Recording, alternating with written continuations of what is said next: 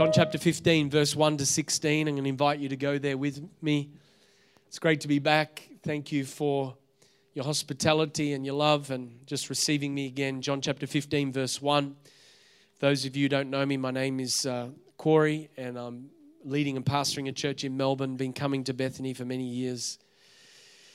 God's put this word on my heart. It's different to the morning services, but John chapter 15, verse 1, Jesus is speaking, and the Gospel of John records Jesus' words I am the true vine, and my Father is the vine dresser. Every branch in me that does not bear fruit, he takes away, and every branch that does bear fruit, he prunes, that it may bear more fruit. Already you are clean because of the word that I've spoken to you.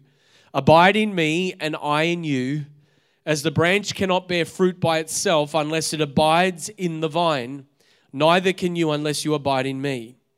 I am the vine, you are the branches. Whoever abides in me and I in him, he it is that bears much fruit. For apart from me, you can do nothing. If anyone does not abide in me, he is thrown away like a branch and withers, and the branches are gathered, thrown into the fire, and burned. If you abide in me and my words abide in you, ask whatever you wish, and it will be done for you.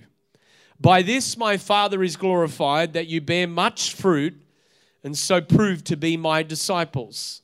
As the Father has loved me, so have I loved you. Abide in my love. If you keep my commandments, you will abide in my love, just as I have kept my Father's commandments and abide in his love. These things I have spoken to you, that my joy may be in you, and that your joy may be full. This is my commandment that you love one another as I have loved you. Greater love is no one than this, that someone lay down his life for his friends. You are my friends if you do what I command you. No longer do I call you servants, for the servant does not know what his master is doing, but I've called you friends, for all that I've heard from my Father I have made known to you. You did not choose me, but I chose you. And I appointed you that you should go and bear fruit, and that your fruit should remain or abide, so that whatever you ask the Father in my name, he may give it to you. It's really important that you listen today because I believe that this word is going to be a prophetic word that shapes not only you individually, but you corporately as a service in the coming months. I want to speak to you about position for productivity. Being positioned for productivity. In 2005, I was going through a season of great contradiction. And I was asking God for clarity and for direction for my future. And God sent me a man of God, a prophet, who prophesied over me three seasons. He said, These three seasons are going to repeat themselves in your life. There'll be a season of pruning, there'll be a season of preparation, and there'll be a season of productivity. And just when you think that you can't be pruned and cut anymore, God will move you and transition you from that season into a season of being prepared for harvest and productivity. And just when you think you can't be prepared anymore and like, when is the harvest going to come? God will usher you into harvest. And when harvest comes, you'll think, this is where I want to live forever. And then God will take you back into seasons of pruning. And I've observed that's not just true for me, but it's true for every single person in this room. God will take us through seasons of pruning, preparation, and productivity. Our idea of fruitfulness is never ending productivity. If we could have it our way, we would always have summer. We would always have harvest. We would always have productivity. Everything would be fine. There would be no pain. There would be no wilderness. There would be no issue. But God's idea of fruitfulness is to take you through the seasons of life. Now, understand in Singapore, as in many nations across Asia, there is wet season and there's dry season. In Australia, we have all four seasons. In Melbourne, we have all four seasons in one day. We have summer, we have winter, we have autumn, and we have spring. And I remember preaching at a regional church in country Australia, and the farmer took me to his land. He talked about the seasons, and he said every single season is needed for harvest. You can't just expect to reap and reap and reap if you haven't sown. There are seasons of sowing and there are seasons of reaping. As in the natural, so in the supernatural, God wants to bring productivity into our lives. He's appointed us for it that we would bear much fruit, but He has to take us through the seasons. And God has a purpose for every season in our lives.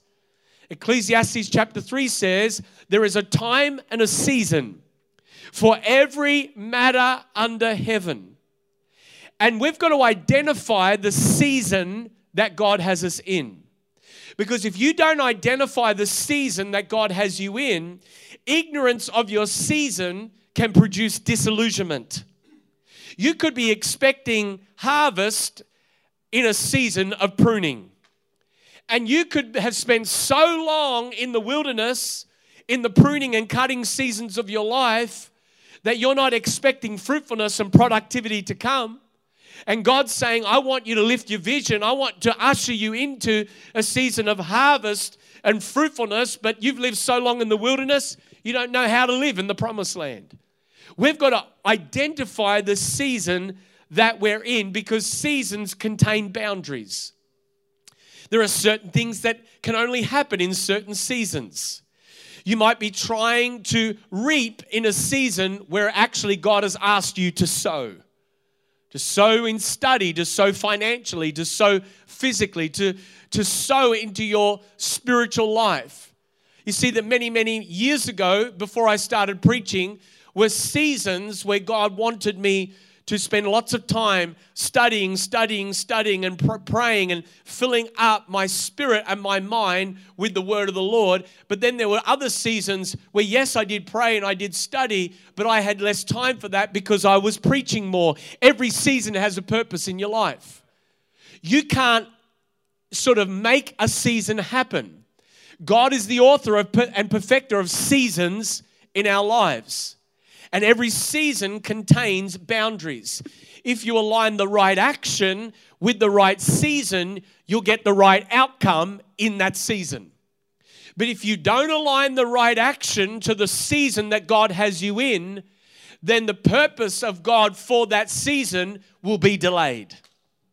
And there is nothing more frustrating than delayed purpose in a season for your life. I remember when I was a intern 20 years ago at my local church, and I started to preach a little bit, and they um, had a conference coming around, and it was in the, the day and age not of podcasts or CDs, but tape cassettes. Does anyone remember cassette tape season? And so I had a few of my messages recorded on tape cassette. And I said to the pastor, I said, hey, we've got conference coming up. Can I sell some of my preaching series on cassette tape? And he looked at me with a smile that sort of said, Oh, you've got a long way to go and a lot to learn. And he said, Son, I love your faith, I love your passion, but this isn't your season for that. Your season is to prepare for what God's got for you in the future. And I had to learn that there was a certain season for a certain action. God's intention for every single person in this room is fruitfulness, but your job is to position yourself in the season that God has you in. And you're going to align the right action with the right season in your life. The key question that we need to ask ourselves today is Are we as animated in pruning seasons as we are in the harvest seasons of life? Because this is what I've learned. Anybody can have a smile on their face and a spring in their step and an excitement in their heart when the bank account is full and when the family is healthy and we're all going to Disneyland for a holiday and the church is overflowing and the job is going well and the boss wants to give you a promotion and everything is amazing. Anyone can smile, anyone can laugh, anyone can look like they're having a great time in harvest seasons. But are you as animated, expectant, full of faith, full of vision in the pruning seasons of life as you are when everything seems to be going your way. You've got to understand something about fruitfulness. God rewards all fruitfulness with pruning. I'm just here to encourage you. God rewards all fruitfulness with pruning. The Bible says in verse 2 every branch that doesn't bear fruit, he takes away. And every branch that does bear fruit, he prunes or he cuts. The lesson is whether you produce fruit or not, we are going to get cut. So you may as well get cut for producing fruit, not cut for being fruitless. In the kingdom of God, pruning is a reward, it's not punishment. And it's so important and it's so careful in a season of transition that you don't misinterpret the pruning and the cutting seasons of what God wants to do. I remember I went through a season in my life and ministry. In fact, many, many of these seasons have happened and come and gone and will still come and go. But I was in a season of real pruning, but I misinterpreted the purposes of God. And I said to God, God, why are you punishing me? What have I done wrong? And the Lord said to me, Son, I am not punishing you. I am pruning you and I'm preparing you for greater productivity to come. And the picture that God showed me was of an archer with a bow and an arrow. And the Lord said to me, Son, I am the archer, and my word is the bow, and you are the arrow. And just when you think that you are going backwards and you think, what's happening in my life? This is a paradox. This is a contradiction. The Lord says, what I'm in fact doing with my word is pruning you, cutting you back so that I can propel you forward like an arrow into the purpose and the destiny that I have with you. You see, you've got to understand something God's cutbacks are never setbacks. God is simply setting you up for a comeback. And some of you have been cut back, and some of you feel like God has punished you. He has not punished you, He loves you. He disciplines us for our good. He prunes us because His intention is fruitfulness in our lives. I want to encourage you today never allow life's contradictions to shape an inferior view of who God is in your life. Many of us go through setbacks, many of us go through all sorts of things that is contradictions, and we form an unhealthy perspective of who God is. Never draw a conclusion about God's intention for you based upon a contradiction. God did not send that sickness. He is known as the great physician who heals. God did not send that lack. He is the one who shall supply all of your needs according to his riches in glory in Christ Jesus. If there is lack in your life, if there is a contradiction in your life, it's just more opportunity for the glory of God to be manifest and seen in that situation. Hold a healthy view of who God is in the midst of the contradiction. Is this helping anyone today? The word pruning, now, I, will be honest with you, I'm not the best gardener. You know, I'm not uh, like a massive horticulturalist. And, and, uh, and so when you lack revelation on something, you consult the next best thing, Dr. Google. And I consulted Dr. Google and I studied pruning and what does this mean? And I want you to hear this definition, not in the natural, but in the supernatural. This is what pruning means. Pruning is the selective removal of parts of a plant not needed. It involves the cutting of branches shorter or off altogether, and the reason is that it removes dead wood and it prepares the plant for a harvest of both quality and quantity of fruit. Pruning prevents breakage under the external elements and will ultimately determine the productivity and longevity of the fruit. In other words, you can't have a greater quality of fruitfulness in your life if you don't go through seasons of pruning. How does God prune you? He prunes through His word. Notice in verse 3 of this passage, Jesus said, You are already clean because of my word. Do you know the root Greek word for pruning and for clean is the same Greek word, meaning that God is saying, I use my word to cleanse you. I use my word to prune you. God uses his word as the preached word, the prophetic word, to prune us in our lives. God prunes through his voice. An example of this is with the Apostle Peter. In Matthew chapter 16, Apostle Peter gets a revelation from heaven that Jesus is the Messiah. He's the Son of the living God. And Peter says to Jesus, You're the man, you're the Messiah. I believe it. And Jesus said, Heaven, uh, sorry, flesh and blood did not give this to you, but my Father who is in heaven gave this to you. It took like five verses for Peter to go back into the flesh, foot in mouth disease Peter. And when Jesus said that he must die on a cross and be crucified for the salvation of humanity, Peter said, Oh, no, that's not a good thing. That's not going to be good for business. I mean, if you die, this whole thing shuts down. This is not good. And Jesus looked at him and he used his mouth to prune Peter's heart he brought out a big pair of big shears, clicking shears of big scissors, and he began to prune Peter's heart. And he said, Get behind me, Satan. Now it's a bad day when Jesus looks at you and says, Get behind me, Satan. It's a bad day. But Peter, he had the right heart and intention but he was immature in his faith. And where there is immaturity in our lives, God has to prune our hearts. He has to cleanse our hearts with his word. When God prune, when God prunes you, excuse me, he's adjusting your value system. Many of us are, are conformed to the value system of this world. We're conformed to the pattern of this world.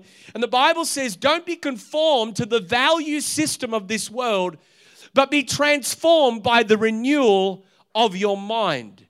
If you're gonna, if your value system is gonna become the value system that's reflected by heaven, God is gonna have to prune our hearts. He's gonna have to wean us off an earthly value system in, in order for the values of the kingdom of heaven to live and manifest in our lives. And how you respond to the pruning will determine how long you stay in the pruning season. Have you ever just, you know, just gotten sick of going around the mountain and going around the mountain and going around the mountain and you just decide, you know, I want off this mountain. I want off this mountain of lack. I want off this mountain of learning. I want off this mountain of pruning.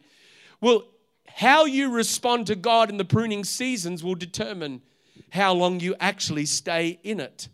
You see, the right response to pruning is not resentment. Many of us are resentful towards God, but the right response to pruning is to remain connected to Christ through the pruning season. Fruitfulness is dependent on your relational connection to Jesus. That's why Jesus said in verse 4 and 5 Abide in me, and I in you. As a branch cannot bear fruit by itself unless it abides in the vine, neither can you unless you abide in me. Whoever abides in me and I in them will bear much fruit, for apart from me, you can do nothing. it's so important you understand the fruit you produce is determined by the source that you're connected to. So here's the lesson if you don't like the fruit that you're producing from your life, you better go and check the source of information that you're connected to. If you don't like the fruit that's being produced in your marriage, check the source that you're connected to. If you don't like the fruit of your behavior, your attitudes, your relationships, check the source that you're connected to. And what Jesus is trying to do in our lives, he's trying to bring us into the same dependency that he had with his Father. Jesus said, I can only ever do that which I see my Father doing. He's trying to bring us into the same dependent, abiding relationship that he had with his Father. You see, every breakthrough in your life requires total dependency upon God. Every breakthrough in my ministry, every breakthrough in my family, every breakthrough in my finances required total dependency. When I left the police force to pick up the call to preach the gospel full time, when, when I planted a church with 13 people and no money in a lounge room, when we were believing God for a building, and God said, I want you to run from Sydney to Melbourne over 1,000 kilometers to raise the money. When God called us to go itinerant and go travel the world, and no one was paying my salary except the, the, the, King of Kings and the Lord of Lords. It's a good boss to work for. And when God asked us to leave a fruitful, successful itinerant ministry and go lead a, a, a, church in Melbourne and see revival come to the city of Melbourne and Australia, every single breakthrough in my life required total dependency. And as long as I was holding on to my season or the things that I thought that I needed, it's like breakthrough did not come, but the moment I released control, the moment I let go, and the moment I said, God, do whatever you want to do in my life, my life is yours, I surrendered to you. Blessing, breakthrough, fruitfulness started to come into my life because I was more enamored with God than I was with the breakthrough. This is so important. Jesus puts you in a position where you can do nothing in your own strength, but He requires everything from you. Have you discovered that? He puts you in a position where your back is against the wall. I can't do anything in my own strength. I'm totally dependent upon you, God. And then He says, and I expect 100% fruitfulness. You know the parable of the talents? The minimum expectation of fruitfulness in the parable of the talents is 100% fruitfulness. The dude with one talent supposed to increase it 100%, the dude with two talents, and so forth. If you went to your boss and your boss required 100% profit return in the next financial few, uh, year, you'd be like, I'm going to get another job. Am I right or am I right? I got one witness down here. I mean, you'd be like, this is too hard. This isn't going to happen. But we serve a King of Kings and a Lord of Lords who expects 100% fruitfulness and then says, but you can't do it in your own strength because it's impossible. He says, But as you live in dependence upon me, I'm going to give you the tools. I'm going to give you my spirit. I'm going to give you the wisdom. I'm going to give you what you need to walk in greater productivity and fruitfulness in you. The only way to walk in God's breakthroughs that He has for you is total dependence upon God. You see, our dependency upon Jesus is actually demonstrated through our prayer lives. God's answers to your prayers are actually conditional upon your connection to Him. That's why it says in verse 7 if you abide in me and I in you, ask whatever you wish. That's prayer. Ask whatever you wish, and it will be done for you. The fruit you produce are God's answers to your prayers. Now, you need to understand something about your prayer life. Your prayer life is not about the answers, your prayer life is about your connection. If you get enamored with the answer to your prayer more than you do with the connection with Jesus, the answers dry up. Because God is not interested in what you're achieving, God is interested in who you're becoming. He is more committed to you becoming more like Jesus than he is you simply getting answers to prayer. I mean, if it was only about answers to prayer, then it wouldn't have to be about a relationship. And some of us are only in love with God's blessings, we're not in love with Jesus. We want his blessings, we want his hand, we don't want his face. And if all you want is his blessings, then you're missing out on what's most important. What's most important is your connection. And abiding in Christ, being connected to Christ, will naturally lead to praying the desires of God's heart. You know that passage of scripture, Psalm 37 4, that says, Delight yourself in the Lord, and he will give you the desires of your heart. We think, well, I turned up to church today, and I even thought about lifting my hand in worship. And it was a really good thought. I didn't lift my hand, but I thought about it. And so, because I've come to church and because I've given in the offering and because I have graced God's house with my presence, God is now obligated to perform on my behalf. And because I've earned his favor through my legalistic act, then God is required to do whatever it is that I want him to do. That, that, that delighting in God and Him giving you the desires of your heart doesn't mean that you perform religious acts and then whatever you desire, He gives to you. This is what it means. The, the word delight literally speaks to us about intimate connection, worship. And in that context of intimate connection and worship, and as I submit to the Lordship of Jesus in my life, and every day, He is the air I breathe. Everywhere I go, I'm dependent upon Him. And as I'm dependent upon Him, out of intimate connection and worship, God plants His desires in my heart. And literally, His desires start to bubble up in my spirit and what happens is in prayer and in intercession, his desires come out of my mouth in the form of intercession. And God says yes and amen to the desire that comes out of my mouth that's been birthed in his heart, in my heart. And he says yes and amen to the will of the Lord that comes out of our mouth. It does not mean that God is obligated to give you whatever desire is in your heart. His des- that desire that's in your heart must be in alignment with His will for your life. You won't know what is God's good, pleasing, and perfect will if you're not walking in intimate connection to Jesus Christ. That's why friendship, not servanthood, is the fountain of fruitfulness. Friendship, not servanthood, is the fountain of fruitfulness. Jesus said, No longer do I call you servants. This is so important. For the servant doesn't know the servant lacks revelation. The servant doesn't know what his master is doing. But I have called you friends. For all that I've heard from my Father, I've made known to you. You see, we hear a lot about servanthood in the church, and it's good, it's important. Jesus said, The greatest among you will be the one who serves. If you want to see someone who is truly great, look for someone who has a heart to serve someone who has a servant heart, someone who has a servant spirit. That's true greatness in the eyes of God. We hear a lot about servanthood in the church. The reality is, this church wouldn't be where it is without people carrying a servant heart, serving the house. This service would not exist today without people carrying a heart to serve and do what God has called them to do. But you've got to understand something. The emphasis in the Gospels is not on servanthood, it's on friendship. And the reason is is because only friends get to receive and share the secrets of heaven.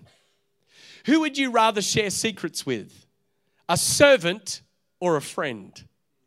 I don't know about you, but I'm not going to share a secret of my heart with an employee or someone who is an acquaintance that I don't really have a friendship with or a relationship with. But you get a friend in my world and in my corner I want to share a secret. Why? Because trust has been built.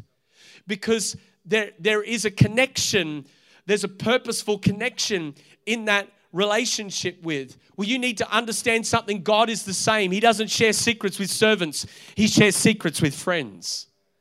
In Luke chapter 10, Jesus visits Mary and Martha's house, and he turns up with his disciples. Whenever Jesus came to your house in the Gospels, it wasn't just Jesus, it was his disciples and the 72. So you better be ready to have a banquet. Talk about food, it's on, right? So he turns up to Mary and Martha's house, and Martha starts to freak out. How are we going to feed all of Jesus' disciples, all of Jesus' ministry team? There's 72 of them. How, how, what, what are we going to do? And Mary's like, oh, don't worry, it'll take care of itself. And so Mary goes and sits at Jesus' feet in the living room and just listens to his teaching.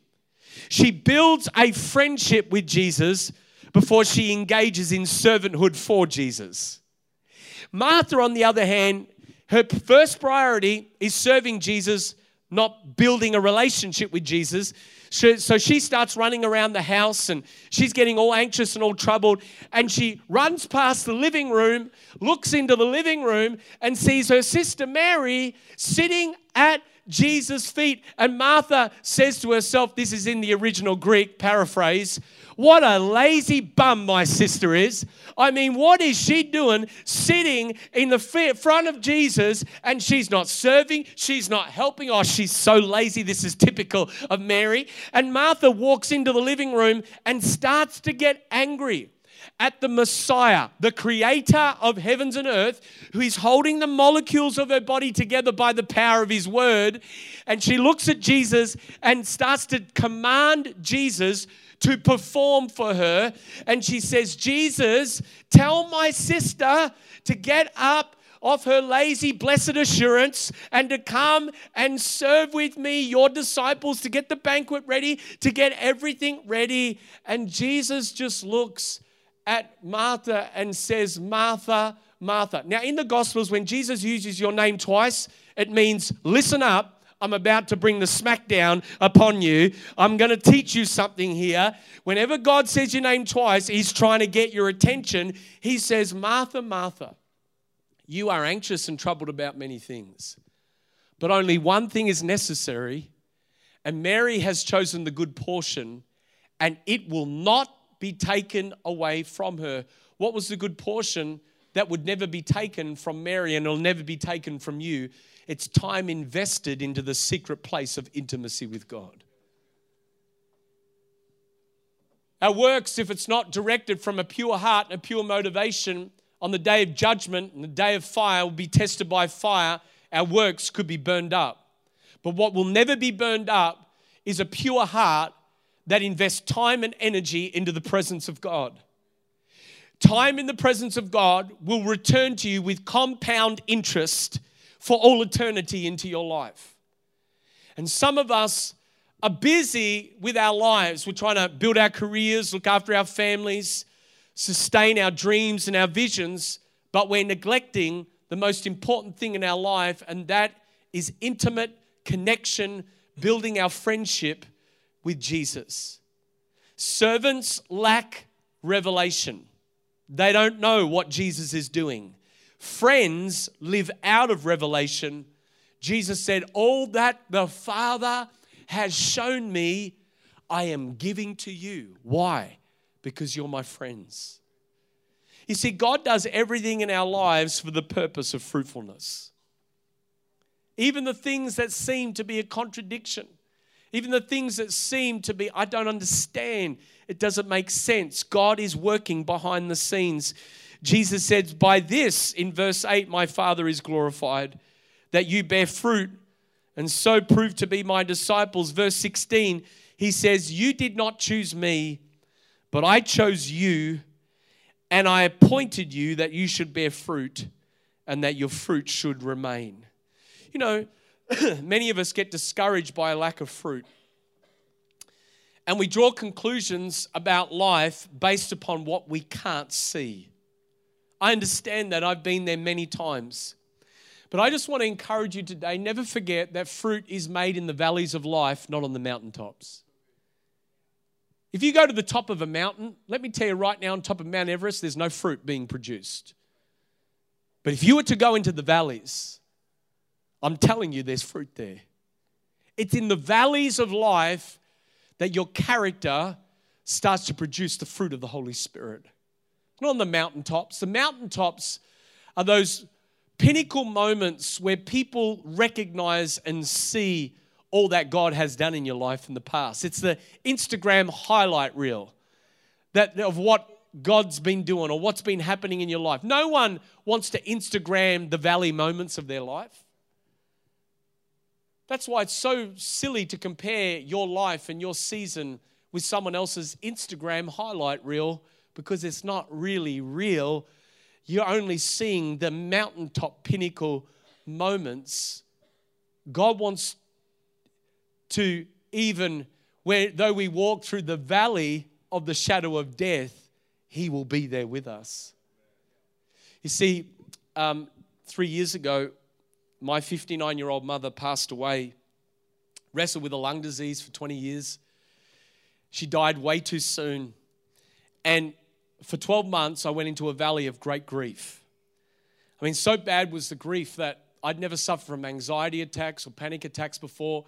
But I took my family to on a holiday to Disneyland in the States and I'm in Disneyland. This is a true story, by the way. I'm in Disneyland at Mickey Mouse house, and I'm having like a panic attack in Mickey Mouse house. This is how bad the grief was. You can laugh, it's okay, I've gotten over it. And so I'm in Disneyland. This is supposed to be the happiest place on earth, so they said. But all I want to do is go back to the hotel room and crawl into my bed and just cry and, and grieve over the loss of my mother. I had anxiety.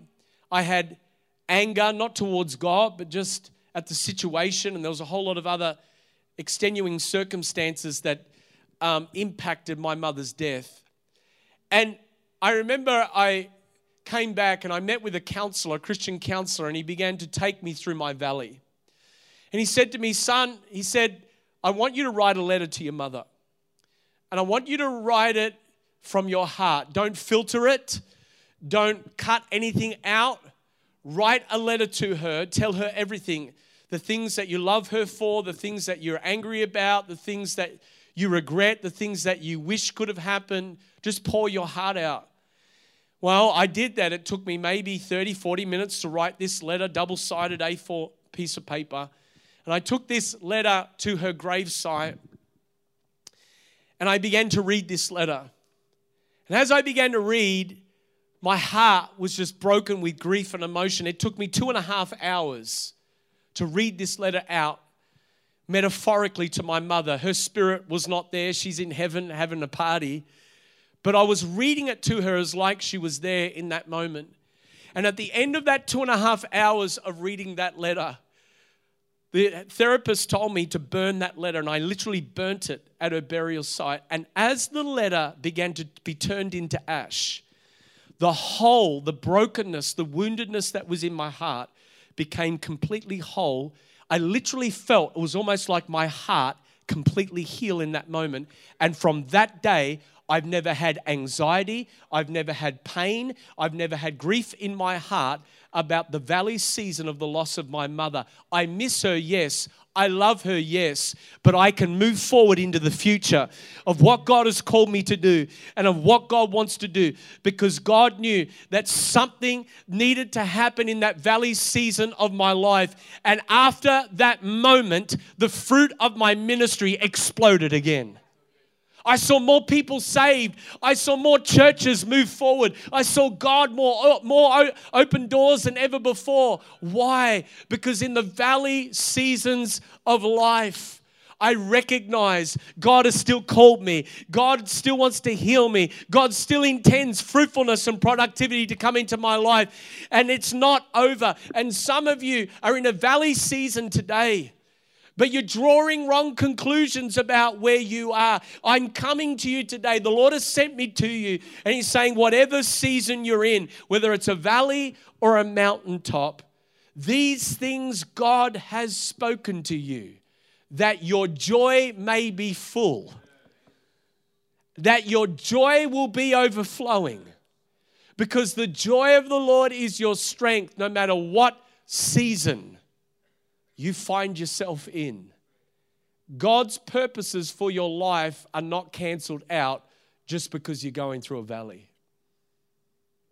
He said to Israel, I know the plans that I have for you, declares the Lord plans to prosper you and not to harm you, plans to give you a hope and plans to give you a future. This is the word of the Lord to you today. This is the word of the Lord to this service it's the word of the Lord to your life and your family that God is wanting to position you for productivity, but He'll take you through seasons of pruning and preparation in order for harvest to be seen in your life.